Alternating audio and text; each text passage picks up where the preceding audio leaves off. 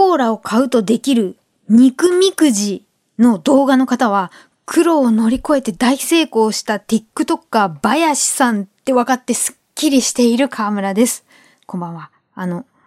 前回まで、えー、缶のコンポタ自分だけ選手権で勝手に盛り上がってしまいまして、振り返ってみると、キャップをくるくる回す広口タイプだと問題ないけれども、人差し指でカチャって開ける、ステイオンタブって言うんですね。タイプだと、コーンの粒残っちゃう問題。これは缶の下をペッコンって凹ませて飲むと、あの流れが良くなって粒残らないよっていう教えが広まっているというお話をしましたが、最近の缶、各社の缶が頑丈で、あの、ペッコンできないものもあるんですよね。して、たとえペッコンできても、やっぱり缶の内側に何粒か張り付いて、うーんってなる。で、残念ながら缶ではないんですけれども、あの、スジャータ名楽グループから出ているパックのコーンクリームポタージュは、粒入りだけでなく、裏ごしタイプ売ってんですよね。これをあの夏の暑い日とかに冷蔵庫で冷やしておいてストローでチューって吸うのがぐんぐんぐんって目が開いて栄養入る、元気出る、好きなんですよね。まあ、つまりあったかい缶コンポタに粒っているの？ってそもそもなことを思ってしまいまして、何社かにお伺いしたのをまとめると、小腹を満たしていただきたいっていうのと、シャキシャキした食感を味わってほしいっていうんで、どうしてもコンポタ缶っていうと粒入ってる。で、粒なし商品の予定はないと。あったかい粒なしコンポタを噛んでグビグビ飲んでみたい。一つのメーカーさんでいいから叶えていただけませんでしょうか？さて、もう一個、薄く気になっていた。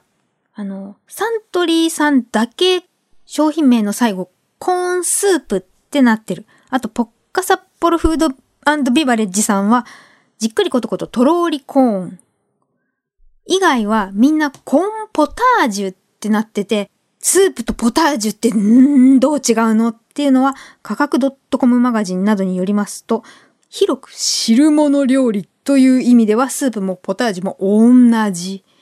だがしかし、国や時代によって呼び方が異なり、料理文化が発展する中で、フランスでは、郷土の伝統的な汁物がスープ。近代以降に進化した汁物をポタージュと呼ぶ。あと、イギリスではとろみがある汁物をポタージュと呼ぶ。ってことで、日本でもとろみがある汁物をポタージュって使われてることが多いけれども、明確な定義はなく、スープもポタージュもあると。ちなみに、ポタージュスープっていう使い方は、チゲ鍋とか頭痛が痛いと同じで、意味の重複と言えるって書いてある。チゲ鍋、韓国語でチゲが鍋のことなんで、鍋鍋って言っちゃってるみたいな。で、ポタージュスープも、汁物汁物ってことになると。なるほど、知恵を得ました。そんなコンポタ缶を超えたホットドリンクが駅の自販機で売られているよっていうのが、週刊女性プライムの去年の1月の記事であったんですよね。こちらによると、2021年10月に発売されたラーメンの一風堂さん監修のスープの缶だと大ヒット。ここ数年の冬、あのコロナ禍で通勤してても自販機ゆっくり見る機会とかなかったなって改めて思いましたが、JR 東日本管内のホームや駅構内の自販機を主に展開する JR 東日本クロスステーションの小室さんのお話によると、あの、缶スープに2017年の冬頃から力を入れていて、コクと旨味の一風堂豚骨ラーメンスープを缶にしようってことにしたらしいんですけれども、あの、やっぱり本当のラーメンスープそのままだとしょっぱくて飲みづらいんで、塩分や油の量をかなり、あの、調整して、ま飲みやすくて満足できる缶飲料として売り出したところ、ある自販機の1週間の売上本数がコンポタ缶の1.5倍になった時もあった。そう、最近、あの、駅の自販機で見かけて気になってるのは、しじみ70個分の力みたいに書いてあるお味噌汁の缶。